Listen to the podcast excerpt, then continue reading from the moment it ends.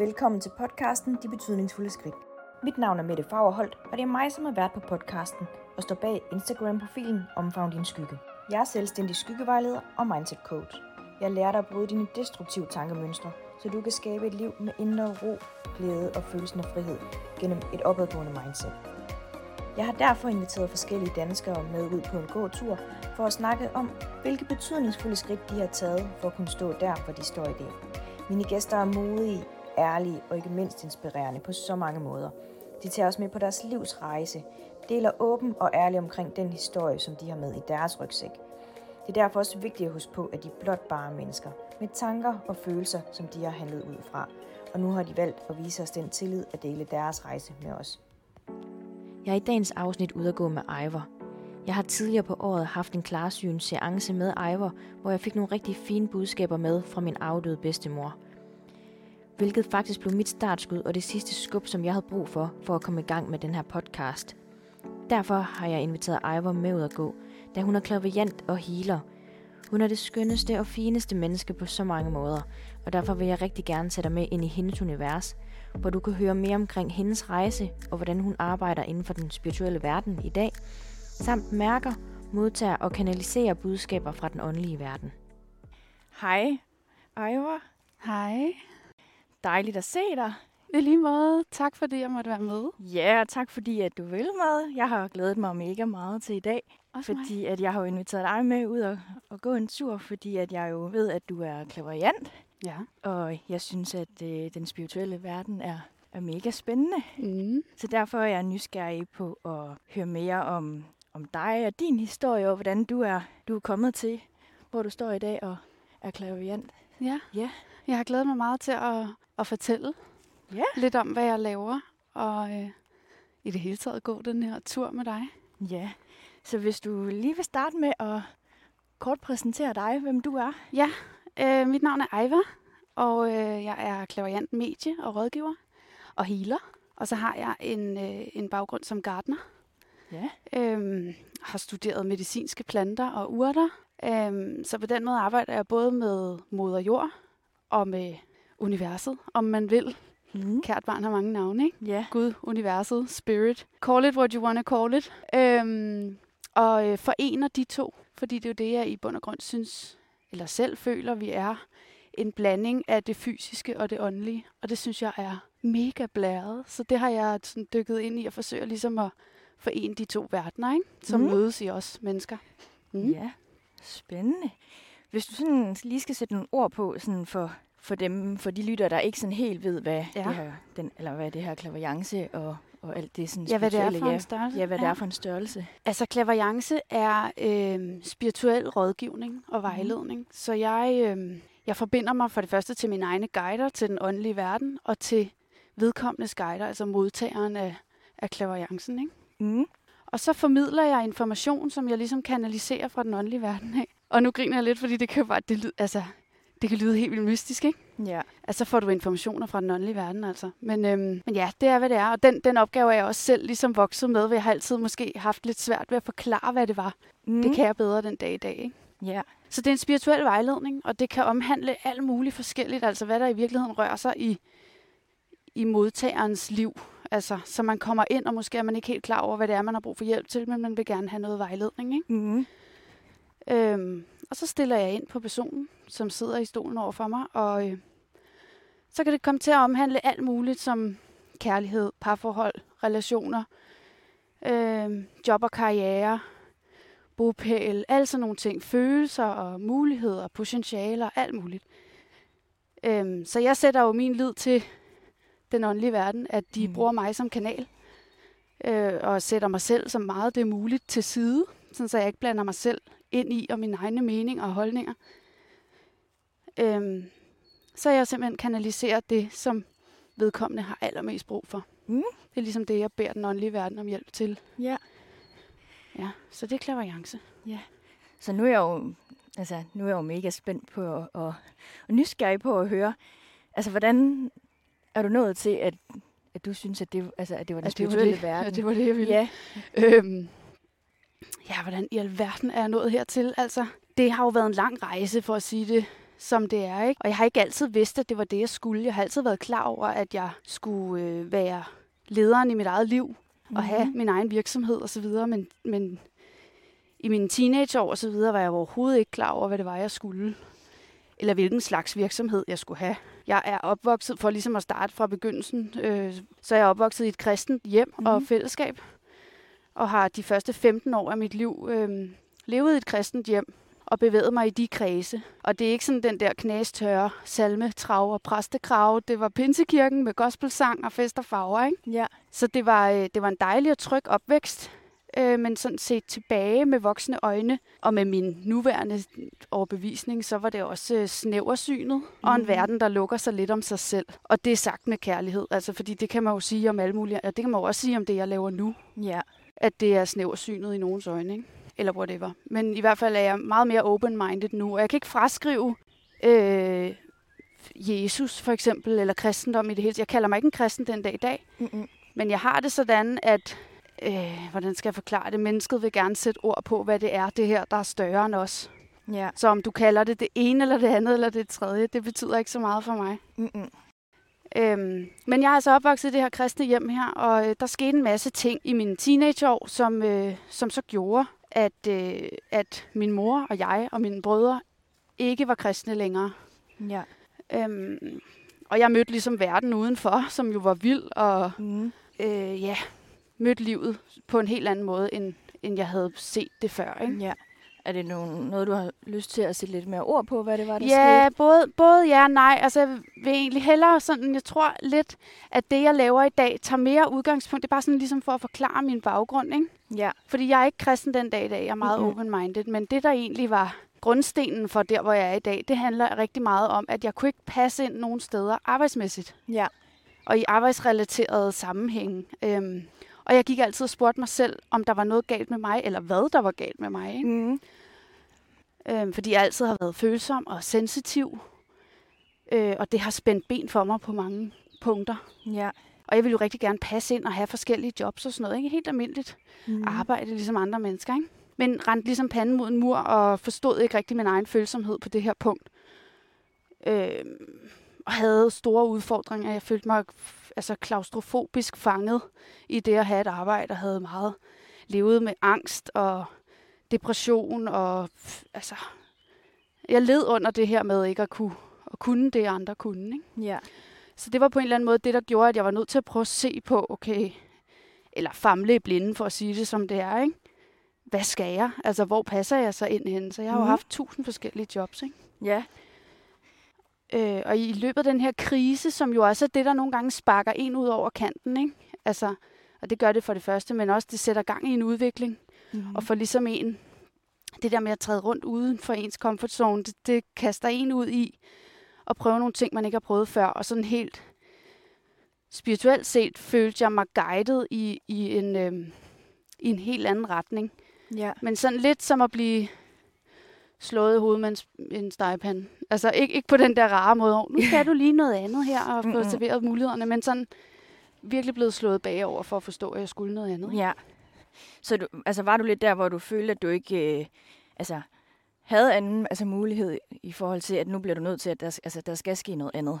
Øh, ja, helt ja. sikkert. Det var mest sådan den der håbløshed omkring, jeg måtte ligesom indse, okay, det her, det skal jeg leve med resten af mit liv, at jeg er nødt til at være på arbejdspladser, hvor jeg ikke føler mig godt tilpas, og i det hele taget føler mig godt tilpas i mit eget skin. Mm.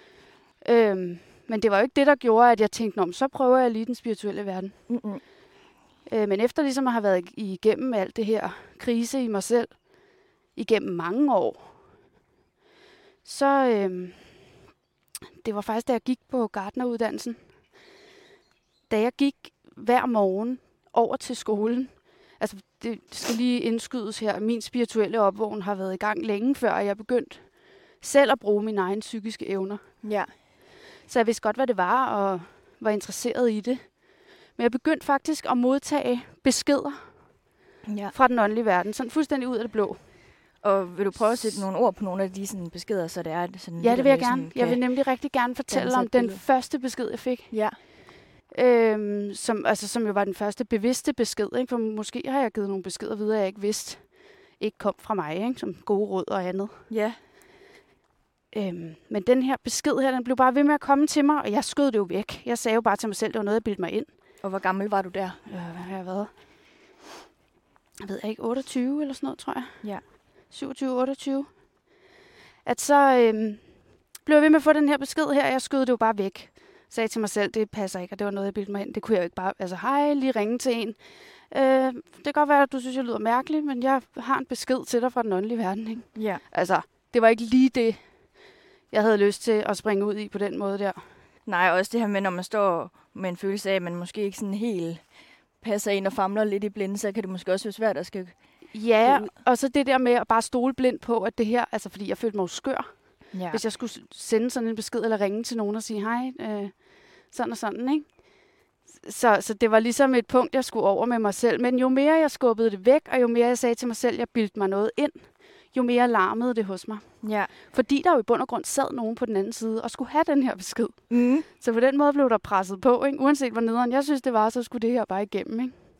Så jeg var nødt til at prikke hul på den der ballon der, og øh, den, som skulle have den første besked, det var en, det er en, jeg kender.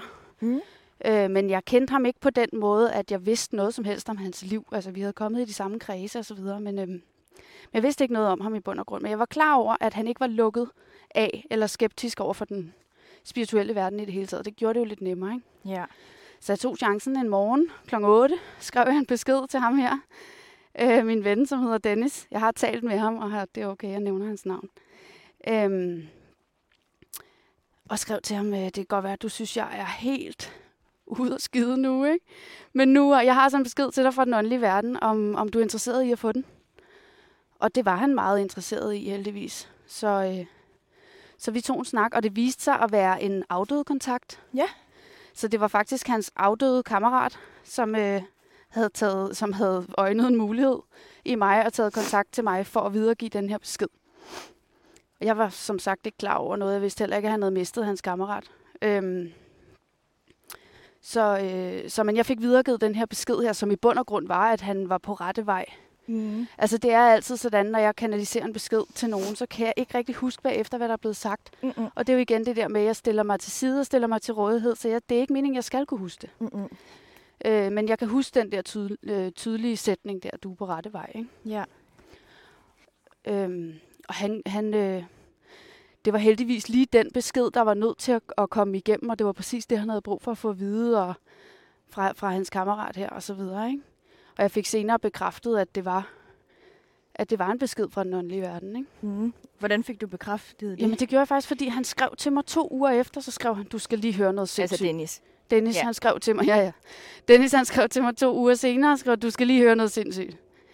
Øhm, og det var noget i retning af, at øh, hans mor, eller hans, hans afdøde kammerats mor, havde været til klaverjant, og havde fået at vide, at Dennis ville få en besked af en klaverjant. Ja, okay. Og den havde han så allerede fået af mig. Ikke? Ja.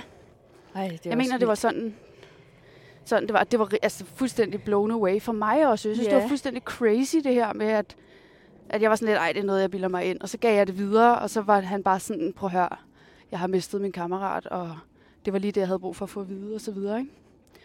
Så der blev prikket hul på den her ballon her, så at sige, og jeg, øh, jeg var jo bare nødt til at gå den vej og finde ud af, hvad det var, Mhm. jeg kunne. Hvad fanden er det, jeg kan? Altså, Ja. og er det noget, jeg skal? Og hvad, hvad er det i virkeligheden? Hvad er den spirituelle verden? Okay, så kom, ikke? Mm. Så søgte jeg jo bare al den viden, jeg overhovedet kunne. Men inden vi lige går videre der, så, er jeg, Ja. så, så bliver jeg nødt til at spørge ind. Altså, er det fordi, der kommer en og banker dig på skulderen, eller er der et, du ved, et blad, du ved, der falder ned, der, der giver de her signaler til, at, at der for eksempel er en fra, de åndelige, fra den åndelige verden, der, der har et budskab? Altså på den måde, det er jo meget, det er meget forskelligt fra medie til medie og fra Ja. person til person i det hele taget, for vi er alle sammen udstyret med de her sanser i forskellig grad. Men der er det, der hedder klarfølelse, Mm. og klar hørelse og klar syn. Klarfølelsen, det er den, jeg, der ligesom er øh, mest brugt hos mig og kraftigst udviklet, eller hvad man siger, så jeg bruger det, den sidder i hjertet, i Ja. hjertechakraet, ikke? Øh, og med klarfølelsen kan du både høre og se og føle. Så du modtager informationer, men, men hvis nu der er nogen, der siger noget til mig, for eksempel, Mm. så hører jeg det ikke med mit fysiske øre, som når du taler til mig nu. Nej, okay. Men det er der nogen, der gør. Mm. Det er ikke den, den hyppigst brugte sans, men der er nogen, der faktisk kan høre øh, en, en fysisk stemme nærmest i rummet. Ikke? Ja. Og jeg tror på, at grunden til, at jeg ikke er udstyret med den sans, det er, fordi jeg vil dø skræk. Ja, okay. Altså, hvis der var nogen, der pludselig sagde noget til mig, sådan, Ja. hallo, ind i mit øre, du ved, åh, jeg ville falde om. ja, det Altså, kan jeg da godt forstå. og det samme med det der med at kunne se afdøde, eller se ånder i det hele taget. Ja. Jeg tror, at det også lidt er en beskyttelse af mig, skulle jeg til at sige. Mm. at jeg ikke kan se en afdød med fuld krop og ansigt og alting, Ja, fordi jeg ville falde om af skræk. ja. Så på den måde foregår det indeni hos mig. Okay. Øhm, og jeg ser og hører med, med mit hjerte og med mit tredje øje. Så mm-hmm. jeg kan Mhm. tydeligt, altså, og det er jo det, det kommer an på øvelse og træning. Det der med, at jeg spurgte jo mig selv, kommer jeg nogensinde til at kunne skelne imellem, hvornår er det mig, der siger noget til mig, hvornår er det bare min tankestrøm, Ja. og hvornår er der reelt nogen, der kommunikerer til mig. Og det kan jeg meget tydeligt mærke den dag i dag. Ja. Det kunne jeg jo ikke dengang. Mm-mm. Nej, for så begyndte du at læse og og få meget mere viden omkring sådan den spirituelle verden. Det gjorde jeg. Tager man nogle uddannelser eller ja, kurser? Ja, altså på den, dengang der, der, der øh, læste jeg bøger og, og søgte min viden alle mulige forskellige steder. Men med tiden, så har jeg jo fundet mig nogle sindssygt dygtige lærermestre. Ja. Og har blandt andet uddannet mig til klaverjant rådgiver hos Lone Hertz. Mm. Og den uddannelse, jeg har været sindssygt glad for at gå på, den har jo været et kæmpe kvantespring for mig. Men det var faktisk healinguddannelsen, som var den første, jeg tog. Ja. Øh, hvor jeg ligesom kom i kontakt med mine healende evner, så at sige. Ikke? Mm. Og lige i forhold til det her med healing, hvad, Ja. jeg ved godt, det måske ligger lidt i ordet i, i sig selv, at, Ja. at man, Ja. man kan hele folk, men, men vil du prøve at sætte nogle flere ord på, hvad det sådan indebærer, og, og hvordan det sådan kan hjælpe? Ja, det vil jeg gerne forsøge at sætte nogle ord på. Det er også svært, ikke? Øhm, det er nok mere noget med, at jeg ikke skal holde mig tilbage igen, og sådan selv have lidt, øh, hvad hedder det, sådan allergi over for de der udtryk, Ja. som er meget brugte, og måske nogle gange lidt misbrugte, hvor man godt kan få lidt fnid, eller det kan løbe en koldt ned i ryggen. Øh.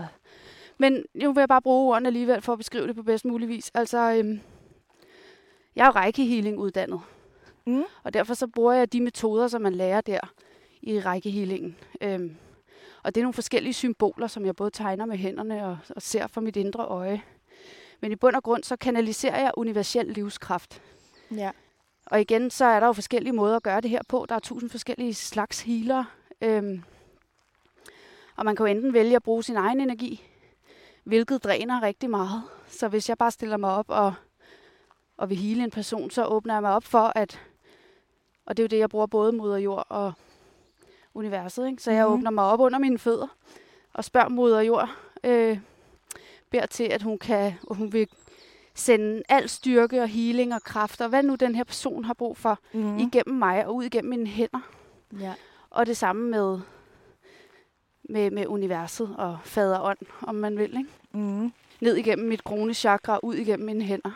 Så jeg igen stiller mig til rådighed som kanal for en energi, der kan strømme igennem mig. Mm. Øhm, så, så det, det- gør jeg, jeg lægger hænderne på, og så kanaliserer jeg energi fra moder jord og fra universet. Okay, så det du sådan, altså kan, he, kan hele, sådan, hvis man skulle komme med sådan, altså sådan eksempler på sådan pro- problemstillinger eller udfordringer, mm. Er det så, øh, hvis jeg nu, for eksempel nu har jeg mistet min far, Ja. øh, og så dengang, at, at det lige skete, der var jeg jo selvfølgelig en, en meget stor sorg. Ja. Er det så noget, man kan komme med af problematikker? Ja, altså Eller- i virkeligheden kan du komme med alt muligt Ja. forskelligt, altså med hvad som helst, øh, som du søger healing for. Mm. øh, smerter, både fysisk, psykisk Okay, og åndeligt. Ja. Ikke? Øhm, og du kan også komme og sige, prøv at jeg aner ikke, hvad jeg har brug for, men jeg har det af helvede til. Så vil okay. du ikke gøre et eller andet. Ikke? Øh, så på den måde igen, stil, øh, så har jeg fuld tillid til, at den åndelige verden hjælper med det, personen har brug for. Ikke? Mm.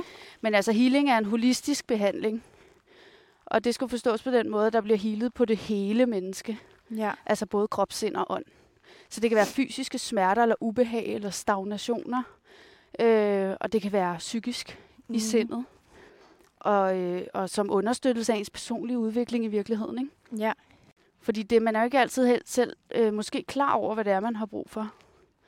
Nej. Øhm, men, men det vigtige er jo bare, at man så får hjælp til det, man reelt har brug for. Ikke? Mm. Om Mhm. det så er det, man bevidst er klar over eller ej. Ja, det er der, hvor at, at at healing kan være mega godt, hvis det er, man blandt andet ikke helt selv kan måske sætte ord på, hvad det er, der sker, men man Ja. kan bare mærke, at, Ja. at der sker noget inde i, Ja. inde i en, som sådan er der mange. rart. Ja. Ja. Sådan er der rigtig mange, der kommer og siger, prøv at jeg har det bare helt vildt dårligt eller mærkeligt, og jeg kan ikke finde ud af mig selv eller mine følelser, eller jeg har angst, eller depression, mm. eller stress, eller sådan noget. Ikke? ja. Øhm, og det kan virke enormt beroligende. Det gør det i de allerstørste tilfælde. Så er det nærmest en ny person, der går ud af rummet. Ja. Øh, hvad hedder det? Alternativ til den, der kom ind i rummet. Ikke? Altså fuldstændig mm. grounded og rolig. Og, øh, men det rusker jo også op i nogle ting, og det, det er også det, jeg mener med, at det kan, det kan hjælpe en på ens personlige udvikling. Ikke? Mm. Og når man udvikler sig, så er det jo ikke, når solen skinner, og alting bare går øh, fuldstændig på skinner. Så, øh, så, så når det er, du vælger at blive healet, så bliver der også rusket op i nogle ting, det gør der ofte, bliver rusket op i nogle ting, som skal heales. Ja. Øhm, hvor du er nødt til at give slip på nogle, nogle gamle stagnerede følelser eller overbevisninger, eller der måske kommer nogle smerter op i ens krop for netop at blive renset ud. Ikke? Det er også nogle af de her ting, du også går ind og, og hjælper med at hele, når det er, at der så bliver rusket alle de her ting op fra fortiden. Ja. Og, ja. Ja. Øhm, Eller om det der, at så, er det noget, man selv skal gå ind og arbejde med, og måske få hjælp fra. Altså det vil man gøre helt naturligt, at gå hjem og selv skulle, skulle Ja. rode med det, kan man sige. Ikke? Men, men jeg står til rådighed også efterfølgende. Ja. Øhm, så man kan sagtens komme tilbage og sige, prøv høre, nu har det bare endnu vildere, eller hvad det nu er. Ikke? Eller Ja. nu, men det er jo typisk ikke sådan, at folk kommer tilbage og har det værre. Mm-mm. Altså det er ikke, det er ikke sådan.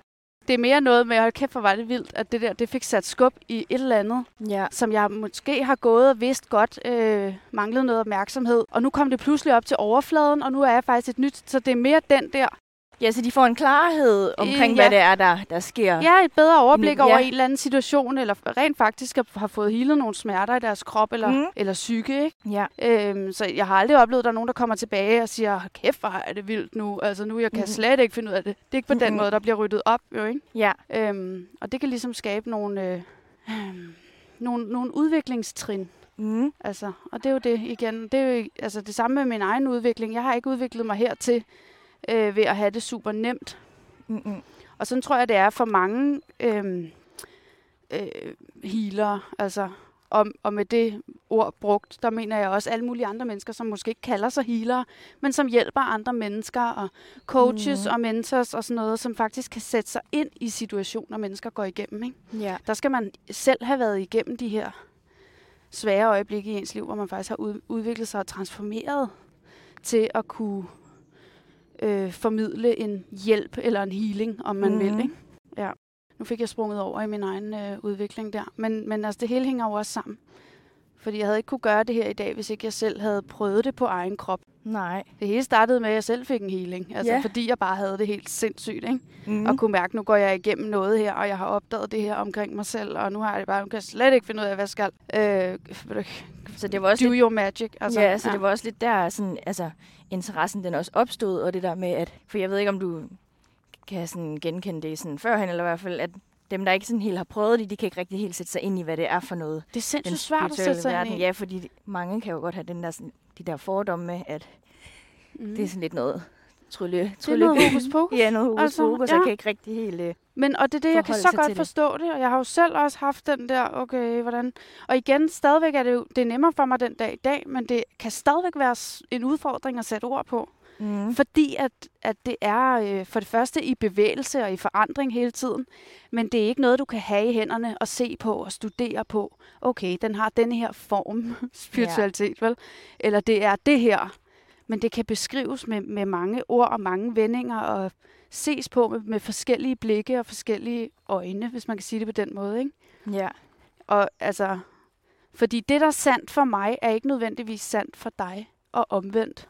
Mm-mm. Men der er ikke nogen af os, der kan pege på hinanden og sige, det her er sandheden. Altså Mm-mm. sandheden med streg under. Hvem kender den? Kan du følge mig? Ja, det Øhm, kan jeg sagtens følge. så, så det er lidt den også, at jeg er åben over for, at jeg ikke kender hele sandheden. Mm. Men at jeg må øh, arbejde ud fra min egen overbevisning, og så samtidig være åben over for, at min overbevisning også kan ændre sig fra det ene øjeblik til det andet. Fordi jeg tilegner mig ny viden, eller møder inspirerende mennesker, eller får nogle oplevelser. Ikke? Ja. Så på den måde, ja, spiritualitet er sindssygt svært at sætte ord på, og healing, og de her ting, ikke? jeg ved heller ikke rigtigt, om man kan stille det her spørgsmål, som jeg kommer til at stille nu, men sådan, hvad, hvad er det du sådan, som healer og klaverjant, hvad, hvad, hvad tror du på? Altså. hvad tror jeg på? Ja, jeg tror på, der er... Øh... Hmm, hvordan skal jeg lige... Ja, det er sgu et godt spørgsmål. Hvad tror jeg på? Jeg tror på, at vi mennesker er et beautiful mix mm. af det meget fysiske og det meget åndelige. Og i de to mødes, eller i os mødes de to verdener, ikke? Mm. Øh, så kan man skabe dybe brød og stikke hovedet ind i himlen og prøve at finde ud af, okay, hvad foregår der her, ikke? Øh, åh, jeg synes, det er svært at svare på, faktisk. Ja. Hvad tror jeg på? Jeg tror på, at vi er meget magiske, faktisk. Mm. For at sige det lige ud, ikke? Og vi har, altså, vi har sanser, som rækker ud over de fem fysiske sanser. Og et eller andet sted vil jeg også sige, at jeg synes nærmest alt andet ville være mærkeligt. Fordi hvis bare man tager vores øjne, ikke? Mm. de kan jo se så og så meget, og de rækker ligesom inden for en ramme, øh, og kan rumme det, de nu kan rumme af farver og former og nuancer og alt sådan noget. Øhm, men det betyder ikke, at der ikke findes mere end det, vores fysiske øje kan se. Mm-hmm. Og det er det samme med, med resten af vores sanseapparat. Øhm, altså ja, så der findes mere end det, vi reelt kan se og føle og mærke på. Og ja. det er det, jeg ligesom stikker en føler ind i her. Ikke? Mm-hmm. Øhm, ja, så jeg vil sige, at jeg er open-minded. Altså virkelig. For det første, fordi jeg har oplevet nogle ting på min egen krop. Øh, og nogle ret vilde ting, altså. Mm. Men også fordi det ville skulle være mærkeligt andet. Hvis der kun var det, hvor altså, så superior er vi jo ikke som mennesker. Nej. At vi kan øh, rumme al viden i universet, eller, eller se alt med vores fysiske øje, eller, eller sådan.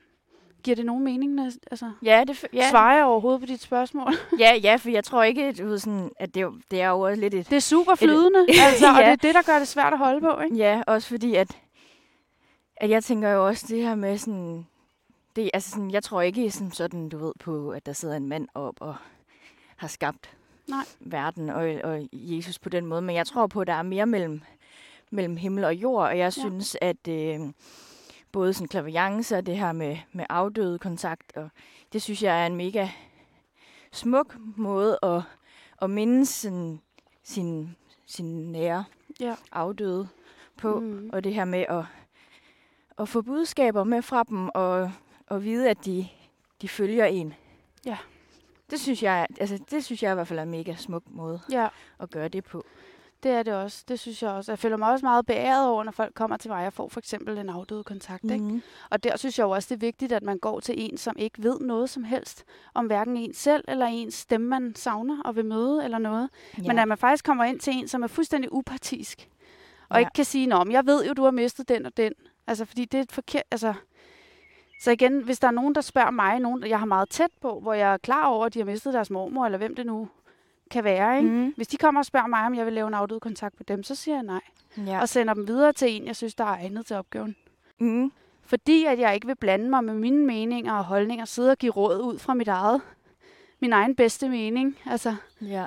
nu siger din mormor sådan og sådan. Sådan skal det jo ikke være. Altså, så jeg er, er meget glad for, at, at kunne øh, for det første kanalisere afdøde til folk, som, som jeg ikke har nogen relation til, og så opdage, at altså, du ved, når jeg sidder og har mærket lidt efter, og jeg åbner øjnene og siger, har du mistet din farfar? Og personen mm. bare bryder ud i gråd. Ja, det var ham, jeg ville have skulle komme igennem i dag. Ikke? Ja. Det gør også noget ved mig. Ja. Altså, hvad, gør, hvad gør det ved dig? Øhm, jeg, jeg tror, jeg synes, det er mindst lige så mindblowing som den person, der sidder over for mig. Og det er også det, der ligesom er drivkraften for mig at, øh, at jeg kan gå ind i en situation. Det kan jo også være en klaverjance, for eksempel, hvor, hvor jeg måske tænker, åh, jeg har ikke noget tilbud i dag. Øh, og måske tvivler på mine egne evner og så videre, ikke? Mm. Men når jeg så sætter mig i stolen og sætter alt led over til universet, og så kommer der bare ting ud af min mund, som mm. jeg på mm. ingen måde kunne vide, men hvor jeg kan se på mennesket, der sidder over for mig, det var lige det, der skulle siges. Det var lige det, jeg bruger ord, jeg aldrig har brugt før. Ja. Fordi der netop kanaliseres igennem mig. Og personen foran mig er bare sådan lidt, what the fuck? Altså, og det samme er jeg. Jeg er mm. også sådan mhm. lidt, ej, hvor sindssygt, hvis der kommer et eller andet, ikke? Men er det sådan, for at sætte mere sådan billede på, når du så sidder der med, jeg ved ikke, hvad kalder man det? Det, det kalder man ikke klient. Øh, jo, man kan godt kalde det en klient. Øhm, i, I en klaviance, der er det jo sitteren, Altså den, Mm. der får en setting, Ah, ja, okay. en clairvoyance set, session, ikke? Ja, eller modtageren af healing. Altså, Ja. Men jo, jeg kalder dem også klienter. okay. Så Dem, når, der du, kommer hos mig. ja, så når du sidder der med en klient, der skal sidde til en, en klaviance, Mm-hmm. f- altså, så når du får de her beskeder, Ja. Hvor, altså, det, jeg prøver lige, jeg ved ikke engang lige helt, hvordan jeg sådan skal stille spørgsmål, tror jeg, men, men altså, hvad sker der så? Så mærker du det indeni Altså, dig, i, eller begynder din mund bare at, at snakke, uden at, altså, at du selv... altså på der, det? lige der, der er forskel på clairvoyance og afdød kontakt. Fordi afdød kontakt, det er en halvtrance. Ja. Øhm, så der inviterer jeg den afdøde ind, og de får lov, de stiller sig ind over mig, eller træder ind i min krop Mm-hmm. i virkeligheden. Så jeg sidder på stolen og beder vedkommende om at, at overskygge mig. Ja. Så jeg har, øh, jeg, jeg får sådan en følelse af, at den afdøde trækker min krop på, altså ligesom trækker armene ud i mine arme og stiller okay. sig ind i min krop, så Ja. jeg kan mærke personen. Og så får jeg forskellige øhm, følelser. Altså så, så kan jeg ligesom mærke, okay, hvordan er kropsholdningen her? Mm-hmm. Det er måske en lidt sammensunken person. Øh, jeg føler måske, at de har en eller anden alder. Øh, jeg kan mærke, at jeg har fingerringen på. Øhm, på den måde, der jeg trækker okay. Okay. vejret tungt. Jeg har måske lidt svært ved at trække vejret. Og så kommer alle de der, hvordan døde personen. Øh, hvilke, hvilken relation og hvilke følelser. Så kommer der alt muligt. Så Okay, mærker jeg måske en trykken for brystet eller et eller andet. Så, så gennemgår jeg ligesom den samme smerte, som de havde i, Ja, så, ja, i, i dødstidspunktet og så videre, for at ligesom kunne også, det handler jo også om at sige nogle ting, eller det handler om for den afdøde at give mig nogle ting, jeg kan sige, som overbeviser den, der sidder over for mig, at det er den rigtige person, jeg har igennem. ja. Så jeg kan ikke bare sidde og sige, personen elsker dig, og alt er Nej, godt. ja, fordi, Altså, der er ligesom nødt til at være den der, puh, jeg får en trykken fra brystet. mm, Ej, hvor sindssygt, siger personen. Så jamen, du ved, jeg har det som om, jeg faktisk, bum, så kan jeg måske mærke, at man er blevet kørt ned, eller mm, sådan noget i den stil, ikke? som jeg på ingen måde kunne have vidst. ja. Og, det, Ja. og var det også noget, altså, var det også det, du mærkede den, den første gang der, Nej, hvor din... Nej, det var det ikke. Øh, men der havde jeg jo heller ikke lært den her Mhm. teknik, som jeg har lært af, af Lone Hertz, min lærer. Øh, at ligesom lade personen overskygge mig. Ja. Så her, der var det en, en besked, øh, som jeg ligesom hørte med min egen tankestemme. Ja, Og det var også derfor, det var svært for mig at definere, hvad altså... Eller jeg var helt overbevist om, det er noget, jeg bilder mig ind. Altså, mm, fordi jeg tænkte den samme tanke hver morgen. Altså, ja, at hvorfor i alverden skal jeg give den her besked videre? Er det bare et godt råd? Har jeg bare lyst til af en eller anden årsag at sige til Dennis, at han er på rette vej? Ikke? ja. Altså, det, skulle, det er sgu da mærkeligt, når jeg ikke ved noget. Ikke? Så på den måde stussede jeg mere og mere over. Men der var det faktisk bare en følelse af, at, at det ikke helt kom fra mig. Den fik jeg hurtigt smidt over højre. Ikke? Ja. Men, øh, men en, en øh, sætning i, mit, i min egen tankestrøm. Nå. Og det er jo også det, klaverjancen egentlig er, min egen tankestemme. Mm. Men jeg er blevet ret skarp til at ligesom... Nu er det noget, der bliver sagt til mig, det her. Mm. Så det er også det, jeg siger under en klaverjance, og når jeg for eksempel går live på Facebook og sådan noget. Så siger jeg nogle gange, at jeg hører, jeg hører den og den sætning. Fordi jeg nærmest hører det med mit fysiske øre. Ja. Øhm, men det er ligesom mit indre øre, hvis man kan sige det på den måde. Ikke? Mm. Så igen, super svært at forklare, og også super svært at definere, når man er ny i det. Og det er jo så det, træningen og øvelsen gør en skarp til, ikke? Ja, for jeg tænkte, hvordan var det altså første gang, du så mærkede det her med, at, at der var sådan en, en, en, en afdød, der, der sådan overtog din, din krop? Kan, kan du Øh. huske det første gang? Allerførste gang ved jeg faktisk ikke, om jeg kan huske rigtigt. Jeg kan huske, at vi har gjort øvelsen flere gange Ja. på, på klaverjancestudiet, ikke? Øh, fordi at der blev ved med at komme afdøde til mig, selvom det faktisk var klaverjance, vi var i gang med, så havde jeg bare sådan fornemt, jo, jeg kan huske, at jeg blev svimmel. Ja. Øh, hvor jeg var nødt til at tage noget vand, og jeg var sådan, puh, kan vi lige stoppe et øjeblik? Og så kommer min lærer over. Hun er jo sindssygt skarp. Altså, mm. Så hun var bare sådan, her, tag en tår vand, det er en afdød. Er det en afdød? -agtigt? Jeg kunne slet ikke skelne Nej. imellem det, vel? Øhm, så Blev, hun, du bare, blev du lidt bange, eller sådan? Nej, nej, nej jeg blev Ui. bare dårlig. Ja. Altså, og så sagde hun, det er okay, alt er godt, der er en afdød her, og det er derfor, du bliver svimmel. Øh, for der er nogen, der træder ind i din energi. Øh, og så guidede hun mig i, hvordan jeg skulle gøre. Og så gik den der svimmelhed væk. Ja. Og så kunne jeg mærke fingerringen på mine fingre, og jeg kunne mærke den der krop, der ikke var min. Og Det må være altså en, en Sindssygt. vild følelse. Helt vanvittigt. Øh, når jeg sådan står ved siden af, så kan jeg næsten godt synes også, det virker lidt, skra- altså lidt skræmmende. Ja. Ja, det kan sagtens Fordi det forstå. er jo, ej, jeg ved ikke, om man kan, må kalde det en besættelse, men det er, er det vel i en eller anden... Altså, Det er en overskygning. Altså, Ja. det er en halvtrance. ja. Så jeg forlader jo ikke fuldstændig min egen krop. Jeg er stadigvæk Mhm. til stede. Altså, en fuld trance. ja. Der stiller man sig ved siden af sin egen krop. Okay.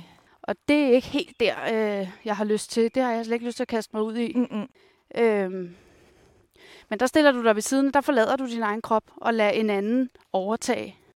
Okay. Og en afdød kontakt, det er sådan en halvtrance, hvor jeg beder dem om at træde ind i min energi, så jeg kan mærke dem. Når jeg så beder dem trække sig igen, jeg takker i mit hjerte og beder dem trække sig igen, så kan jeg mærke, hvordan de sådan ud af min ryg på en eller anden måde trækker sig igen, og armene forsvinder fra mine arme. Og, Ja. Ej, det, det og så kan jeg ikke, mærke, at jeg er der igen. Så er jeg bare mig. Ja. Så åbner jeg mine øjne. Så du ved, at det er lidt syret. ja, altså det lyder fuldstændig altså sådan syret, men også ja. altså mega spændende. Mm. Men hvad siger du så i forhold til, når det så er en, en klaverjance?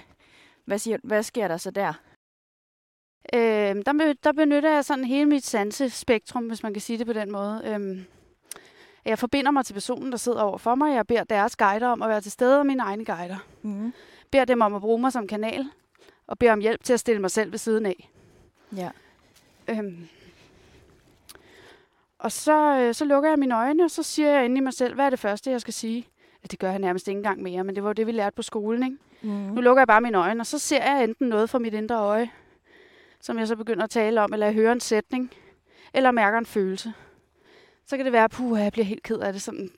Så mærker jeg en sorg, og så handler det om for mig, at bare fordi jeg, det, det skal ikke give mening for mig. Mm-mm. Jeg skal ikke begynde at sidde og tolke på det, øh, og skyde noget væk, og tænke, nej, men det gider jeg ikke at nævne, fordi det kan have en kæmpe betydning for den, der sidder over for mig. Ja. Så det er jo øvelsen for mig, at ikke øh, tolke eller, eller forsøge at, at manipulere med energien, eller med de budskaber, der kommer. Og så er jeg nødt til bare at tale ud fra den om. Jeg ser en... Jeg har sådan et billede af, at du står ved en strand og kigger ud over vandet, og når jeg står her og kigger ud over vandet, så får jeg det på den her måde. Og så mens jeg taler, så kommer der mere og mere info. Mm. Øh, og nogle gange så sidder folk jo fuldstændig forstenet og giver mig ingenting igen Ja. og bare kigger på mig og venter på den næste info, der måtte komme. Ikke? Og andre gange, så er folk jo fuldstændig, nej, hvor vildt, du siger sådan, og ej, jeg har lige stået ved en strand i går, eller... Så, så jeg må jo bare fortsætte ufortrødent, uanset hvad, hvad folk giver mig igen, ikke? Mm. Og stole på, det er rigtigt. Og hvis, hvis jeg slet ikke får noget tilbage, så spørger jeg lige, giver det mening?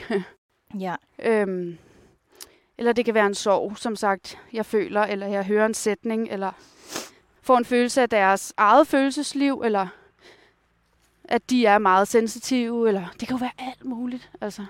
Mm. Så det er det, jeg hører, ser eller føler, og det er så det, jeg giver udtryk for. Og alt efter, som jeg får snakket mig ind i noget, så, øh, så giver det pludselig mening. Ikke? Men det kan Ja. til starte med bare være, jeg får et billede af et par klipklapper. Ja. Øh, så åbner jeg øjnene og siger, hvad, skal du på ferie, eller har du overvejet at tage på ferie? Eller du ved, så begynder vi ligesom snakken derfra. Ikke? Mm. Ja. Men hvis vi sådan går lidt tilbage sådan til din, din egen historie, eller hvad man skal Ja. sige, har du så i hele den her sådan, proces oplevet sådan, de her fordomme omkring, omkring det? Ja. Ja. Ja, ja, ja. Øh, Og hvordan har du sådan taklet, taklet det? Det har jeg taklet på forskellige måder, tror jeg. Øhm, øh, nogle gange har det slået mig helt tilbage, øh, hvor jeg ikke har kunne sætte ord på, ligesom jeg kan i dag. Mm. Mhm. Hvor jeg ikke har kunne sætte ord på, hvad det var, jeg gjorde, eller hvad det var, jeg lavede, eller hvad jeg følte. Eller, øhm, altså nogle gange, det er faktisk ikke så længe siden, jeg tror, det er en lille...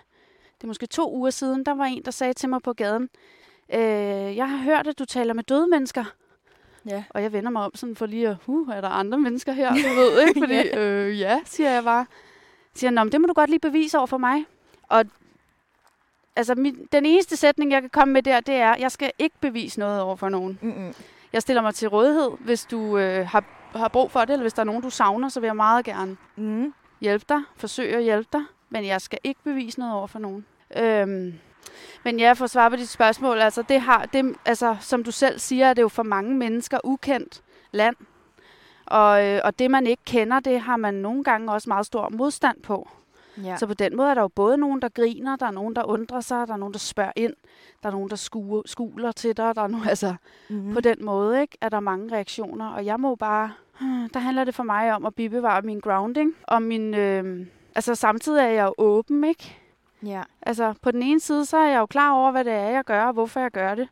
På den anden side er jeg åben over for, at der er mange måder at anskue livet på, øhm, og mange briller, man kan se livet med. Mm. Så jeg kan ikke sidde og sige, det du siger til mig, det er helt forkert. Eller det, jeg siger til dig, det er sandheden. Mm-mm.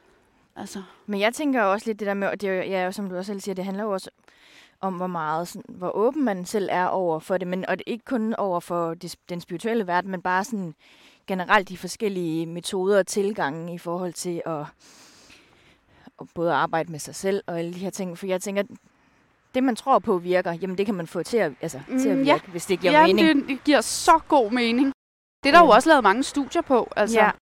Uh, placebo har en kæmpe indvirkning også. Mhm. Mm-hmm. Altså, så en ting er, at du ligger der i briksen, og, øh, og jeg siger, at jeg gør det, jeg gør. En anden ting er den overbevisning, du selv kommer ind med. Altså, Mhm. mm-hmm. fordi du jo heldigvis, var jeg ved at sige, altså, kan, er selv er et energetisk væsen, der kan lukke af eller åbne op for energien. Ja. På samme måde, så er det jo det, hvis folk kommer og siger til mig, at du skal bevise det her over for mig. Så Mhm. ser man jo med det samme en person, der sidder over for en med krydsede arme, Ja. og lænt tilbage, du ved, og kigger på en. Bevis det. ja. Ej, det. Fordi så har personen jo selv fuldstændig lukket af, mm. så det er en Mhm. svær mur at komme igennem. Og så kan jeg sige hvad som helst. Så lyder det fuldstændig hokus pokus. Og så kan der komme andre mennesker, som bare sådan der åbne arme. ja. Give me something, eller hjælp mig. Ikke? Og det er Mhm. meget nemmere at arbejde med. Ikke fordi, at jeg skal øhm, hverken overbevise nogen, eller, eller have nemt ved at arbejde, men det handler om energi. Mm-hmm. Altså, så du kan ligge der på en briks og, og sige, nu skal jeg have healing, men være lukket over for det, og så mærker du ingenting. Ja. Øh, fordi det igen handler om din egen overbevisning, og hvad du, hvad du vil lukke ind i dit eget energifelt i virkeligheden. Ikke? Mm. Men også, jeg synes også, det er en fin måde, altså det der med, at man kan få det til at virke, eller man får det til at virke, hvis man vil have det til at virke. Ja. Altså i forhold til, at der er jo ikke noget, der er rigtigt eller forkert, eller bedre end andet. Jeg tænker, at man skal gøre det, der, altså, der, der giver mening for en selv, og tage det med. Ja. Man, man kan bruge både fra, både fra den spirituelle verden, men også ja, i, andre, i andre behandlings altså Helt former. sikkert. Det er også en god ting i forhold til, at der kan ikke bare komme en eller anden fanatiker og lægge hånden på dig og sige, nu healer jeg dig fra Mhm. det ene og det andet, som vedkommende synes, du skal heales fra. Ja. Øh, du er nødt til selv at være åben over for det. Mm. Så der er ikke nogen, der bare sådan lige kan komme og sige, det ene eller det andet, vel? Mm-mm. Nu gør jeg lige sådan her ved dig. Nej, det gør du ikke. Men har du bare har du ellers altid sådan stået okay stærkt i det her med, at øh, du synes, at den spirituelle verden er, er spændende? Og, Ja, lige det har jeg altid stået stærkt i. ja. At jeg synes, det var spændende. Men mm. det jo også nemt at stå stærkt i på en eller anden måde. Det synes jeg Ja. er mega spændende. Mm. Der, Men- der er jo også lidt afstand. Øh, det med, så investerer man ikke sig selv ved at sige, Mm-mm. det synes jeg er interessant. Mm-mm. Men jeg har ikke altid stået stærkt i, at det er den her vej, jeg har valgt at gå. Mm-mm. Det er ligesom, da jeg er vokset med opgaven, ikke? Ja. Øhm, ja, helt sikkert. Så det er, min, det er min egen udvikling, altså fordi det her, alt det her, jeg er nået frem til i dag, det, er jo bunder, det bunder jo i min egen, det er jo en lang udviklingsproces. Og det her med en spirituel opvågn, det lyder jo fuldstændig skønt og, og lyserødt, var jeg ved at sige, men det sgu, øh, det er blod, sved og tårer, altså også. Ja. Øh, fordi at, netop som jeg sagde før, at det er i udviklingen, eller det er i modstand, modvind, at du udvikler dig og bliver stærkere, ikke? Mm-hmm. Øh, der, hvor solen skinner hele tiden, der er jo ørken, får jeg lyst til at sige. altså. ja. Så det skal regne og ruske, og nogle for, at du ligesom bliver stærk. Ej, jeg ved ikke, om man kan bruge det udtryk med solen, men, men, men i hvert fald, så er det i, i min egen udfordring, og ved at møde mine egne skyggesider, mine egne, alt det her med, jeg kan ikke, og Mhm. fordi jeg har haft mange negative overbevisninger, og gået meget i offerrolle, Ja. hvor magien har ligesom ligget i for mig, at... Øhm, hmm, hvad skal man kalde det? Ja, modsat den her offerrolle her, er ligesom sige, okay, hvad kan jeg lære af den her situation? Mm. På den måde ligesom overhalet min egen karma indenom, eller hvad man nu skal kalde det, ikke? Ja. Og så sige, okay, det her, det gør fucking nas, eller man ser sig selv på en eller anden måde, hvor jeg måske personligt øh, ikke har opført mig på en måde, jeg synes var hensigtsmæssig, mm. eller hvor jeg kan se, hvor jeg er smålig, hvor er jeg øh, egoistisk, hvor jeg er alle de her ting, hvor jeg bare har været nødt til at rejse mig op hver gang og sige, okay, hvad kan jeg lære af det, øh, og hvordan kan jeg gøre mig bedre? Og så på den måde, ud, fordi jeg er vild med at udvikle mig på den måde der. Mm-hmm. Øhm, men jeg er gået fra at være vanvittigt usikker og et offer for situationen og mine følelser, min sensitivitet og alt det her. Til ligesom, at det er okay, at jeg er hende der, der vender med hovedet nedad i gymnastiksalen, når alle de andre, de står på, på række, ikke? Og så Ja. ligesom omfavner, at jeg ikke ligner alle de andre, mm. og at jeg Mhm. heller ikke behøver at gøre det. Men at øhm, det er okay ligesom at træde sin egen sti, eller jeg vil sige det på den måde, jeg er nødt til at træde min egen sti, for ellers så visner jeg fuldstændig. Mm. Og det er også derfor, jeg har været nødt, eller en af grundene til, at jeg har været nødt til ligesom at følge denne her guidance, altså, eller mit hjertes kald, kan man også kalde det, ikke? Øhm, sådan så jeg netop ikke var nødt til, eller var offer for et system, der sagde, at du skal have et job, Mm. der ser sådan her ud. Og det er du nødt til at holde ud hver dag resten af dit liv. Fordi Ja. det kunne jeg ganske enkelt ikke. Og så var jeg nødt til at møde mine egne udfordringer, mine egne stagnerede gamle overbevisninger, og alt sådan noget for at transformere til at kunne bære mig selv. Mm. Så det er også den måde, du sådan bruger det på dig, på dig selv på, når det er, at du står i, i svære situationer. I høj eller, grad. Eller altså møder det, modstand. ja, og det vil fortsætte resten af mit liv. Ja. Denne her transformation. Og, og, fordi nu jeg er meget mere sådan, nu hvis jeg møder en udfordring, så går jeg ind i den. Eller hvis jeg føler en eller anden følelse, som ikke er rar, øh, så accepterer jeg, at den er der. Ikke? Mm. Øh, men jo, det er en udvikling, og det er det, indtil jeg stiller stiletterne. Ja, Øhm, det tror jeg, det er for os alle sammen. det er det jo. Ja. Det er også sådan, jeg ser livet, det er jo en lang udviklingsrejse. Ikke? ja.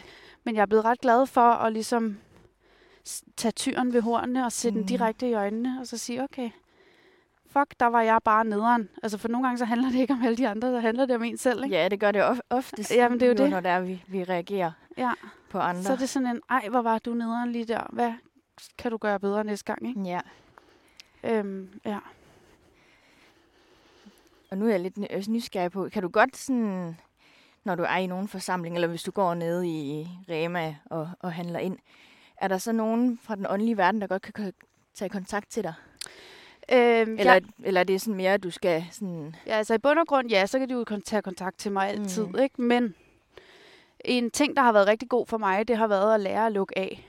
Ja, Fordi det er jo det, der er for mange sensitive mennesker. Det, altså nu er der det her særligt sensitiv udtryk, ikke? Mm. som er lidt farvet og som ses på lidt negativt. Jeg vil hellere kalde det sansestærk eller ja. signalstærk. Ikke? Det er der rigtig mange, der er, og faktisk har vidt åbne psykiske sanser, hvilket jeg også selv har haft mange år i mit liv. Hvor det er en kæmpe gave at lære at lukke af, Mm. og ligesom tage ejerskab og tage kontrol over, hvornår vil jeg gerne være åben, hvornår vil jeg gerne øh, mærke ind i situationen og i andre mennesker og stemninger og sådan noget der, og hvornår vil jeg gerne bare være mig selv og kunne gå i netto, uden at blive fuldstændig hyldet ud af den. Ja. Øhm, fordi det ikke altid er sådan en... Øh, du ved jo ikke altid, hvor det kommer fra. Du kan gå ned i Netto og have det fint og komme hjem og tænke, puh, hvor har det mærkeligt. Ja. Ja. Og så er det, fordi du fungerer som en magnet og har taget et eller andet på dig, så der kan bare gå ind forbi. Mm. Øhm, sådan er det for mange sensitive mennesker, ikke? Så for mig har det, har det været en kæmpe gave at lære at lukke af. Så det gør jeg, hvis jeg skal noget og ikke vil bruge mine psykiske sanser. Men også sådan ren etisk og moralsk, så er det ikke, man må ikke øh, bare stille ind på en person, der ikke har givet dig lov. Mm-mm. Så jeg kan ikke pludselig bare komme hen til dig og sige, jeg kan mærke, at du er super følsom, og du har brug for det ene og det andet. Så træder du ind i nogen space, altså Ja. ind i en privat sfære, øh, som ikke er i orden. Ikke? Mm. Så, øh, så, så både for min egen skyld og for alle andre menneskers skyld, så, øh, så, jamen, så lukker jeg ned. Og så er jeg mig og lever mit liv og hygger mig. Og så når jeg skal arbejde, så åbner jeg op Ja. og har nogle øvelser, jeg åbner op med.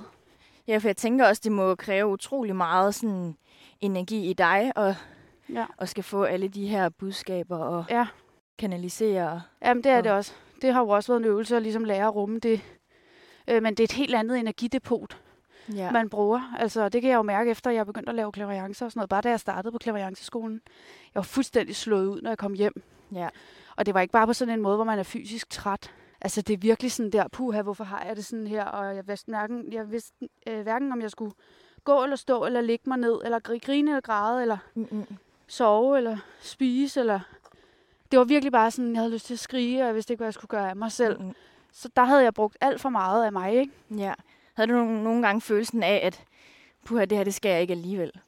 Nej, jeg har mere haft følelsen af, øh, puha, det er en udfordring, og kan jeg virkelig klare opgaven? Ja. Det har mere handlet noget om min egen selvkritik, og mit eget øh, selv, min selvtillid.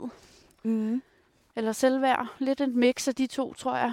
Ja. Mere noget med øh, at, at tale rigtig grimt til sig selv, eller blive lige inden en klaverjance, det var jo helt til at starte med, der kunne jeg blive fuldstændig i tvivl, eller fuldstændig overbevist om, at det her, det kunne jeg ikke. Og om lidt mm. kommer der en person ind og sidder i min stol, og de, jeg kan da ikke lære dem noget, og alt det her. Altså, så, øh, så det har mere været den, øh, som jeg jo så altså stadig den dag i dag overvinder gang på gang, ikke? Ja. men slet ikke i samme grad. Altså nu har jeg jo oplevet flere gange, at det er faktisk nogle gange på nogle af mine dårligste dage, altså hvor jeg tænker, fuck det her, det har jeg bare ikke lyst til i dag, eller slet ikke brug for. Mm-hmm. Men jeg har en, en aftale, for eksempel, ikke? Ja. Og så når jeg sætter mig ned og stiller mig selv til side og inviterer den åndelige verden ind, åbner mine sanser, så handler det bare ikke om mig mere. Mm-hmm. Så er det, så er det bare vildt bagefter sådan en session der at kunne lukke ned igen, og så bare, what the shit mand, der kom nogle vilde ting igennem i dag, og jeg var slet ikke drænet, mens jeg gjorde det og sådan noget. Mm-hmm. Fordi den åndelige verden også har min ryg, ikke? Ja. Men øh, så på den måde, så, så kan jeg godt nu have det sådan lidt, være lidt i tvivl om, puha, kan jeg overhovedet noget som helst? Og så alligevel gå ind i det, fordi at jeg så mange gange er blevet overbevist om, at nogle gange er det nogle af de fedeste læsninger, når jeg selv, øh, ja, det er mærkeligt. Ja. Men øh, ja, Jamen, det er så spændende, synes jeg. det er ret vildt altså. Ja. Og det er sådan, jeg selv har det jo. Øh, det er ret, sind, det er ret sindssygt, altså. Ja, så det var ikke lige her, jeg havde regnet med, når man spurgte mig, hvad skal du øh, lave, når du bliver voksen? Det var det sidste, jeg tænkte på, jeg skulle. Ja. Hvad, hvad, hvad tænkte du på, at du godt kunne Jeg troede engang, jeg skulle være sanger og skuespiller. Ja. Øh, altså, jeg har heller aldrig været dårlig i skolen og sådan noget. Det har ligesom om været alt det nu, det lyder jo, det må man jo ikke sige her i Danmark, vel?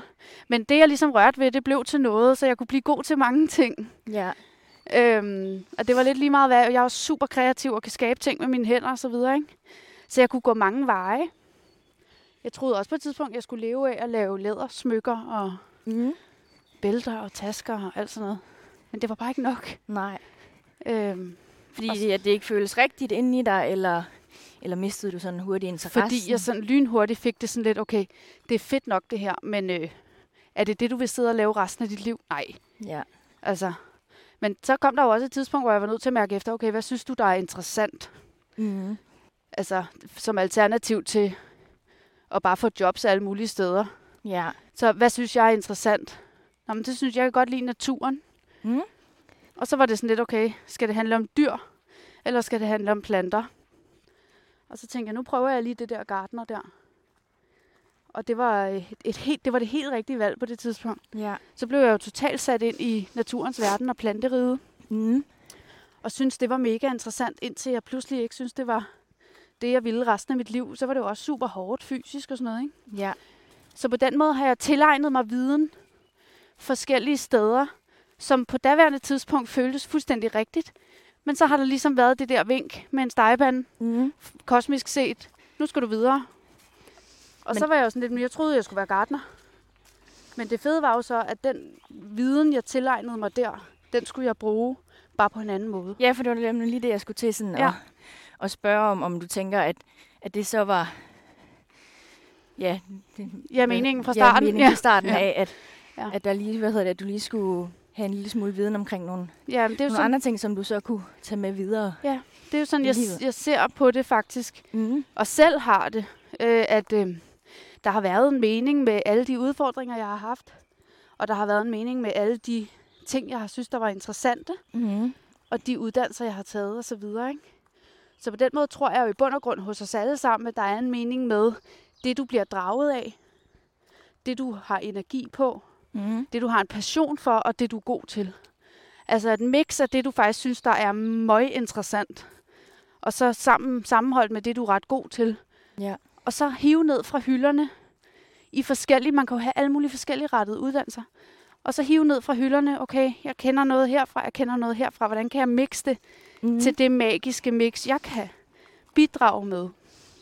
Ja. Som ingen andre kan bidrage med, fordi der ikke er nogen, der har gjort præcis, som jeg har gjort, eller ja. erfaret det, jeg har erfaret. Så sådan tror jeg, det er for os alle sammen. Men det kan jeg mærke, det i høj grad er for mig selv. ja, men det er sjovt, fordi at, øh, altså lige så længe jeg husker, selvfølgelig tror jeg, vi alle sammen har været igennem alle de der du ved, sådan drømme, at så vil man godt, øh, du ved, være frisør, og du ved, sådan alle de der sådan pigedrømme. Mhm. Ja. Øhm, men sådan ret tidligt, jeg tror måske omkring de der sådan 12 års alderen, så lige siden der, der har jeg bare tænkt, at jeg skulle være journalist. Ja. Øh, det er jeg så ikke, det er jeg så ikke blevet, kan jeg godt afsløre. Men, men, Nej, men nu går vi jo her, ja, og du men, jeg undersøger, men, men meget af Altså- det, jeg laver i dag, det har jo mega mange journalistiske altså, nuancer Det det. ja. I sig. Og det synes jeg er, er ret sjovt at, at tænke på, for i dag, der ser, kunne jeg ikke forestille mig som altså, værende den der klassiske journalist, der er ude Nej, og, nej. altså sådan, og skrive artikler. Men, men det her, jeg laver, det giver bare så, altså sådan, det giver bare så god altså mening Ja, for mig. Ja, præcis. Fordi så der har været ja, noget, en mening med den interesse, men det har ikke været øh, den der... Øh, den kasse, der allerede var bygget, som du skulle passe ind i. ja, fordi det er det, den, jeg altid har troet, jeg skulle, skulle ind i. Men Ja. men ja, det kræver bare mega både højt snit, hvis man skal ind på kommunikationsuddannelsen, men, eller hvis det er, at man øh, skal optages Mhm. mm. til journalist. Ja, højskolen. Så på den måde Præcis. har jeg hele tiden haft tanke om, at det, det blev jeg aldrig, men jeg har hele tiden tænkt, at der må være Der er en anden måde, jeg kan, Ja. ja. at jeg kan komme til at, at gøre noget af, noget af det på. mm. Og det gør jeg jo, ja, kan man jo sige, ret meget det må man sige. I dag, ja, både, og det var der øh, en med eller det anden her mening med med. podcasten, men også øh, Ja. det her med at være coach og snakke med forskellige Ja, og mennesker. det- undersøge ja, og have den der spørgsmål og være interesse. nysgerrig. Ja, lige præcis. Lige præcis. Så det er det samme her. Altså, øhm, jeg, jeg ser ikke tilbage på mit liv og tænker nu... Øh, altså, jeg er overhovedet ikke et offer for alt det, der er sket. Det har, det har jo simpelthen guidet mig og båret mig til at blive den udgave af mig selv, jeg er i dag. ja. Og så holder jeg meget af at hive ned fra hylderne alt det, jeg kan, og, og så gør det, altså bruge det som eksempler. Så kan det være, det bare er et luftigt eksempel midt i en snak, men at det har alligevel en betydning, fordi du lige, hov, det kan, så har det en eller anden betydning i en, i en kontekst, ikke? Ja. Men, øh, men jeg kan godt lide at mix både det fysiske, altså hele det her med, med planterne og moder jord i det hele taget, som jeg jo faktisk arbejder ret shamanistisk med, Mm-hmm. øh, og også bruger klaveriancen i min kommunikation med naturen og så videre. Så jeg mixer det på den måde, ikke? Bruger du også sådan klaviancen på dig selv, eller kan man, det kan man måske ikke? Øh, nej, nej, det gør jeg ikke. Jeg bruger ikke klaveriancen på mig selv. Ja, men, men min intuition og min mavefornemmelse er jo med mig altid, ikke? Ja. Øhm, men altså nogle gange, det er jo det. Altså jeg en klaveriant har jo også en klaveriant, de går til. Ja, okay. Og en healer øh, Ja. har en healer, de går til, ikke? Sådan er det i hvert fald for mange. Mm. Måske, jeg kan jo ikke tale for alle selvfølgelig. Nej. Men, øh, men nogle gange er det mig, der søger råd og skal mm. bruge noget vejledning, fordi at man kan godt blive sådan lidt fanget i sit eget tankespind og sine egne følelser, og måske mm. fare lidt vild, ikke? Så jeg kan også godt have det sådan lidt, puha, jeg skal have noget udefra kommende sparring her, ikke? Ja, og det er jo også meget normalt. Det gør man jo også, tænker både så, som altså behandler, så går man jo også til, Ja, til andre, når der er, man har, det er jo har det, brug for hjælp, og så Ja. føler man stagnerer lidt i... præcis. i sine egne Så, så tanker. jeg bestiller, nogle gange har jeg brug for, så bestiller Mhm. jeg en teams klaveriance hos den bedste af de bedste, Ja. og så kan jeg gå hjem og, og arbejde videre med, med mig selv og med mm. det, jeg Mhm. har fået med mig. Eller healing for den sags skyld. Altså, man kan jo godt hele sig selv, men det er meget sjældent, jeg bruger det faktisk. Mm. Jeg kan godt lide at bestille en tid og lægge mig ned, og så bare, ah, nu er det min Ja. tur, ikke? Ja, det er også Så, lidt øhm, en form for selvforkælelse. Ja, for søren, Måde, ja. Altså, det er sgu ikke det, jeg gør allermest. ikke? Og det er jo typisk, ikke? Ja. Mekanikernes bil er jo altid den værste, ikke? ja. Så, så jeg kan godt øh, nogle gange selv have det sådan i lang tid på, at jeg skal bruge noget healing. Men hvor jeg ikke får det gjort, så er jeg der for Mm. alle andre, ikke? Så Ja. det, det sådan tror jeg, mange mennesker gør i virkeligheden. Mm. Hvad tror du, der gør det svært for dig at, ja, at, at komme afsted selv? Uh, det tror jeg bare sådan er livets trummerum. Eller så er der lige noget andet, eller så kan jeg måske godt lige klare den selv. Ja. Eller så, så gør vi det lige i morgen. Eller den skal jeg også lige have bestilt den tid, ikke? Du Mhm. ved. Øh, så der, der tror jeg bare, så tager den ene dag den anden, og så, priv, så det handler jo om prioritering i bund og grund, ikke? Ja. Så er det måske ikke mig selv, jeg sætter op på første prioritet altid. Mm-mm. Så det er også en, en øvelse, jeg gør hver dag. Og ligesom skal minde mig selv om at så være der for mig selv. Ja.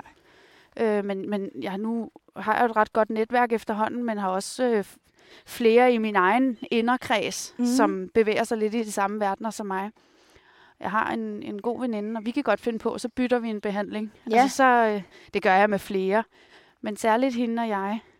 Hun hedder Nora, Ja. Ej, hvor er min rigtig god veninde. Ja. Så nogle gange så ringer vi lige til hinanden. Hvad er det blevet healingstid, eller hvad? Ja. Og så er lige sådan øh, en tøsehygge. Ja, så får hun en tur på Brixen, og det samme gør jeg.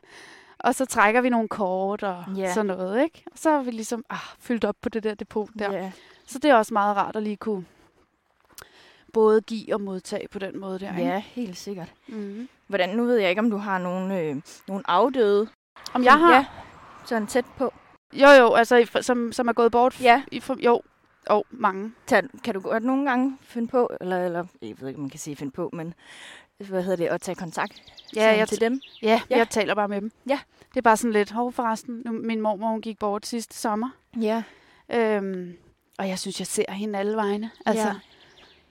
Faktisk, eller og kan dufte, øh, dufte hende, eller høre i musik, eller sådan noget. Og ved du hvad, det kan være musik, hun ikke engang spillede. Ja. Det kan være musik, hun ikke engang hørte selv, men hvor jeg bare føler, ej, mormor, du ved. ja. Men, men det er sådan, for der, er- der er der ikke noget med, at de træder ind over mig. Altså noget. Der føler jeg ligesom, at øh, det kan bare være, hey forresten, vil du lige høre noget? Agtigt. Jeg Ja. taler bare med dem, taler Ja. til dem. Ej, Og så føler jeg også, at de svarer mig. Ja. Ej, men Øhm. det er, så, det er lidt, jeg ved ikke, om det er morsomt, men hvad hedder det, øh, jeg havde jo også for lang tid siden, øh, der var jeg til en, ved en klaverjant og få sådan en, ja, en afdød kontakt, hvor hun fortæller mig, at, øh, at hun ser den her standerlampe hjemme ved mig, som står i hjørnet, som blinker.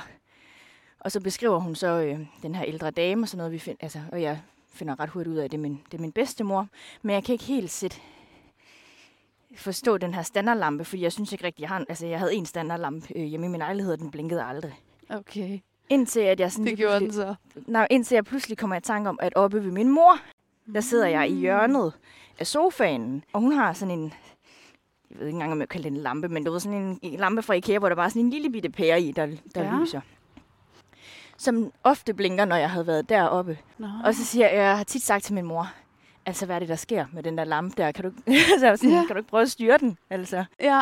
Øhm, og så nævner jeg det for hende, og så var hun sådan, ja, men prøv næste gang, at du er oppe, oppe ved din mor, og hvad hedder det, prøv at tage det til dig og tage det ind. Mm. Og så var jeg sådan, ja, det kan jeg godt, hvordan Okay, jeg Sådan, prøver, jeg prøver. ja. Og så blinkede den ikke rigtigt, når jeg, da jeg var deroppe. Men så øh, efter jeg sådan lige så stille begyndte at gøre klar til at skulle gå selvstændig, og sådan noget, så købte jeg det her ringlight, Mm. øh, og havde det derhjemme. Og efter sådan meget kort tid, begyndte det at blinke helt vildt.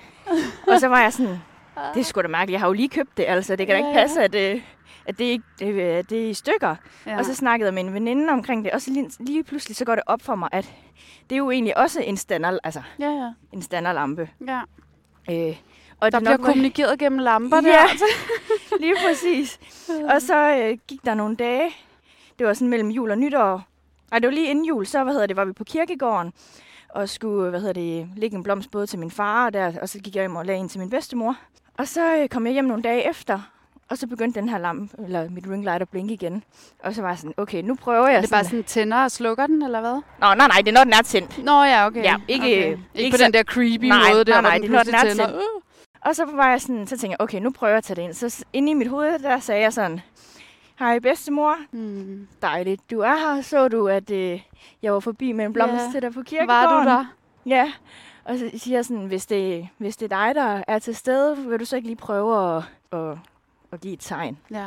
Så lige pludselig, så var der sådan helt stille. Ja, der selvfølgelig var der stille, men sådan, Ja. måske 10 sekunder eller sådan noget. Og så lige så stille, så begynder, Ej, nej, nej. begynder det at Ej, blinke får sådan. kuldegysninger. du ved, sådan små blink, og du ved, de blev bare sådan kraftigere og kraftigere og kraftigere. Altså, jeg har aldrig set noget lignende. Ej, Jeg, jeg var, altså, gik helt i, i chok, ikke? Også fordi man lige har spurgt. Ja. Blink, hvis du er her. Ja, lige præcis. Så jeg var bare sådan, Ej, hvor sindssygt. det var så vildt. Altså, det var den vildeste følelse. Og så efterfølgende, nu når det sådan blinker, så sidder jeg så og, sådan, og snakker højt Ja, med hende, hvor ja. jeg så går rundt og snakker. Og siger sådan, Nå, har du set, at øh, jeg skal ud og, du ved, Ja. ud og optage podcast. Hvordan tror du, det går? Og så Mm. lavede jeg sådan en aftale med hende. To blink for ja, og... Ja, lige præcis. Eller sådan, når det var ja, så var det sådan kraftige blink. Jeg tror ikke helt, hun kan forstå det der med to blink og et blink. Men, Ej, jeg men det var, det. ja, men det var, Crazy woman der, Ja. der hjemme sidder og snakker med sin standardlampe. ja, men det var, I behøver ikke forstå det. Nej, men, men, det, men det, det er bare vildt. Så nu har vi den her aftale, at når det er, at hun, hun siger ja, så er det, du ved, sådan, altså kraftige blink, og sådan nej, så er det sådan, så sker der ikke Ej, rigtig fedt. noget. Ja. Så så går jeg lidt og, og snakker lidt med hende. Nej, hvor er det men, godt. men det, ja, det, det var bare vildt. Ja. Ja. Ej, hvor sindssygt. Men okay, altså igen også, hvis det kan hjælpe en på ens, i ens soveproces, eller i ens bearbejdelse af forskellige situationer, man skal og sådan noget, ikke? Så det er jo fantastisk. Ja, altså jeg tror, altså jeg er kommet over den sådan sorg over, at hun ikke er her, men det, jeg synes Mm. bare, det er, som jeg også sagde tidligere, at det er en hyggelig måde om, altså, at mindes hende på, Ja. og Ja. hun har jo bare, ja, sådan, også nu, fordi nu var jeg jo til en afdød kontakt med, med dig på et tidspunkt, hvor Ja. det også, du, du selv nævner, at hun, hun elsker bare at, at være i, i mit selskab, Ja. og hun er der egentlig Ja. ret meget. Så nu synes jeg bare, det er hyggeligt, at hun, hun er hjemme i lejligheden med sammen. mig. Jamen, det er det. Ja, det er jo en meget fed følelse også, den der med, at man ikke er alene. Ikke? ja. Nogle gange kan det også godt være sådan lidt, nu vil jeg gerne være alene. Altså for eksempel, hvis man skal i bad eller sådan noget. Jeg Ja. kan da godt have det sådan lidt nogle gange, okay, nu er jeg nøgen, og jeg vil gerne være alene. Agtigt, du ved, Ja. men du ved, der får man ligesom den der, ej, er her nogen? Men så åbner man jo også op, ikke? Ja, jamen jeg havde også en veninde, der var sådan, jamen hvad, hvad gør du så, når du dater? Og tror du så bare hun så bedste, med? tror du så bare præcis. bedstemor sidder der på stolen og Præcis. kigger og sådan, det ved Jeg har- jeg ikke lige, det håber jeg da ikke, Jeg så håber da, hun går hjem. Jeg synes, jeg har haft så mange situationer, hvor jeg tænker, ej, ej, ej, ej, jamen, vi skal ikke med der, eller du ved, og det var også der, det var fedt at ligesom lære at lukke af, ikke? Ja, Fordi man netop skal have sit space, og man skal kunne tage på date, eller hvad man nu har lyst til, ikke? Ja. Eller, eller gå i bad, uden at have en følelse af, at der er nogen med. Man har hele familierækken med, altså. ja. Ja. Men hvis du sådan kigger tilbage på din, din, din udvikling, og hvad er det så for nogle sådan betydningsfulde skridt, du har taget i livet for at, at stå, hvor du står i dag? Altså, det handler nok meget om det der med at ligesom være med mine følelser, og så ikke skælde dem ud. Ja. Øh, ikke se på mig selv i et dårligt lys. Men at ligesom tage det for, hvad det er. Meget Mhm. det der med at acceptere tingene, som det er. Fordi hvis du har modstand på noget, så bliver det ved med at være der. Mm. Eller Mhm. det bliver værre.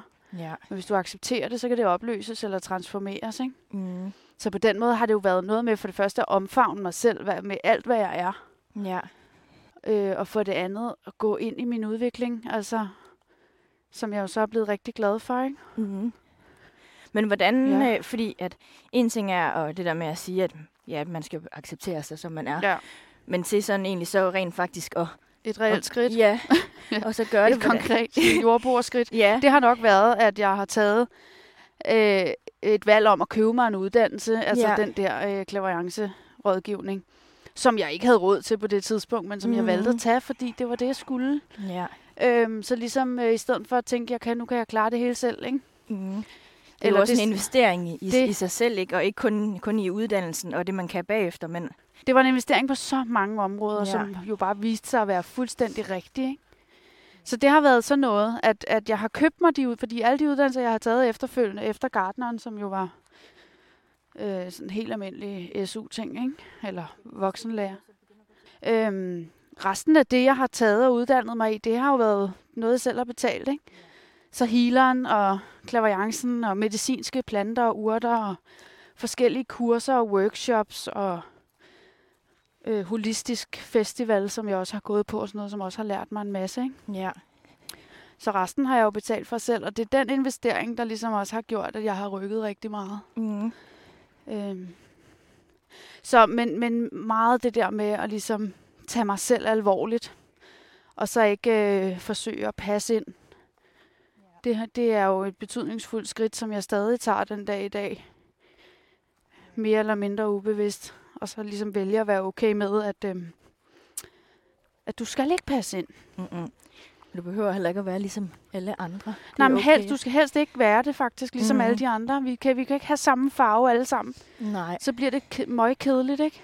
jo. Øhm, men, men hvis man så ligesom vælger at skide hul i, om andre mennesker synes, man er mærkelig, eller, eller whatever de synes, mm-hmm. så øh, åbner man også op for, at man ligesom kan, kan rykke et godt stykke, ikke? Ja, Og, øh, og så til sidst tilbyde noget, som måske der er nogle andre, der ikke kan tilbyde, eller som de ikke havde visionen for. mm. Den vision, du selv har for dit indre øje, den er du nødt til at gå efter, fordi alle andre mennesker har en mening og en holdning, taget udgangspunkt i deres egen udfordring, deres egen sorger og traumer og udvikling og erfaringer osv. Så, ikke? så hvis du gerne vil springe ud i et eller andet, som der ikke er nogen andre, der gør, eller som er uden for normen, så vil der altid være nogen, der siger, uh, nej, og burde du ikke lige, og pas ja. lige på, og ret lige ind. Ikke? Mm. Og der er det det der med, det er sgu okay at, øh, at være den der, der hænger på hovedet nedad, med hovedet nedad i gymnastiksalen, når alle andre står på lige række. For det kan vise sig, at det faktisk er den, der bryder ud og skaber noget meget transformerende, som folk kan bruge til noget. Ikke? Mm. Helt sikkert. Øhm, Det er i hvert Ja. fald også noget af det, der har hjulpet mig helt vildt meget. Det der med altså, at, altså, at kunne sige til mig selv, hver gang, at der, der er nogen, der, der ringer lidt på næsen af noget, mm-hmm. jeg Mhm. siger, eller synes, at jeg gør noget for meget, eller gør noget for Ja. lidt, eller kunne have gjort tingene anderledes. Så siger jeg altid til mig selv ind i hovedet, at det der, det handler egentlig ikke om mig. Det har ikke noget med den, Nej. jeg er. nej, præcis. Det handler om noget, der er uforløst, ja. ja, det er taget udgangspunkt i hinanden. Ja. selv, uanset Lige hvad. Præcis, ja. Og, Og nu- det har ja. i hvert fald hjulpet mig til at give mig selv fri og Ja. Ja, fordi nu sagde jeg det der før med, at så kunne det ende ud i, at man faktisk kan hjælpe andre med noget, eller andre mennesker kan bruge mm. det til Mhm. noget. Og det er jo ikke altid det, det handler om, vel? Mm-mm. Det handler også ofte om ens egen... Øhm, øh, den der følelse af at være god nok, og uanset hvad, du ved, jeg har min egen ryg, ikke? Ens egen personlige udvikling, men i bund og grund at have det godt, ikke? Øh, så kunne hjælpe sig selv. Der, hvor andre mennesker måske ikke lige har det sådan, ja, yeah, go for it. Hvis du selv har visionen, så prøv det af. Gør det, altså. Ja. Så, men mit allerbedste råd ville nok være, hvis jeg skulle, nu øh, skrev du nogle ting til mig, inden at, at vi skulle mødes, ikke? Ja, Og hvis jeg skulle komme med et godt råd, hvilket mm. jeg jo, jeg har jo mange gode råd, ikke? ja, Synes jeg selv. Sagt med et smil. øhm, så skulle det være at, øh, at have tillid til, at tingene sker, som de er nødt til at ske. Mm. Øh, så om det er, at du bliver... Altså, det er en ting, jeg selv er rigtig glad for at ligesom huske mig selv på. At uanset hvad der sker, altså også, så kan det også være i stormvejr og modvind. Hvis du bliver fyret, eller kæresten skrider, eller hvad det nu kan være, mm-hmm. øh, Mhm. så har jeg i hvert fald bare opdaget og oplevet på egen krop, at øh, der bliver ligesom ryddet op. Mm. Øh, hvis du ikke selv gør det, var jeg ved at sige, så bliver. Ja. der ryddet op, så du bliver ligesom... Fordi du i bund og grund fortjener bedre, mm. eller skal i en anden retning. Ja, Så for mig er, er, fra mig er mit bedste råd at stole på, for det første, at du har din egen ryg, men også, at universet har din ryg. mm. Uanset hvor hårdt livet er, ikke? ja. At så er der en mening med det. Du bliver guidet i en anden retning. Hvis Ja. der ligesom, ja, Det er fordi, der skal ske noget andet. ja. Kan man sige det på den retning, måde? Ja. Hvis Ja. det sådan lige skulle tages lidt ned, hvor at, Ja, ja. at folk, ja. der måske ikke Ja. helt er inde i den spirituelle verden, er også Jamen, det er jo også der, det er svært for mig Ja. at forklare. Men, øh, men for mig giver det god mening Ja. også. Ja. Ja. Så det tænker jeg sagtens, at man kan sige. Fedt. ja. Men tusind tak. Ja, Det har været en fornøjelse at have dig med ud at gå og lære dig lidt bedre at kende og høre om dit univers. Selv tusind tak. Altså, øh, jeg er mega beæret, og en kæmpe oplevelse for mig også. Fedt også at få sat ord på nogle ting for sig selv på en eller anden måde. Ikke? Når Ja. der nu er nogen, der spørger sig direkte, så er man jo nødt til at forklare det. ja. Så øh, får jeg også forklaret nogle ting for mig selv. Så tak, det har været mega hyggeligt.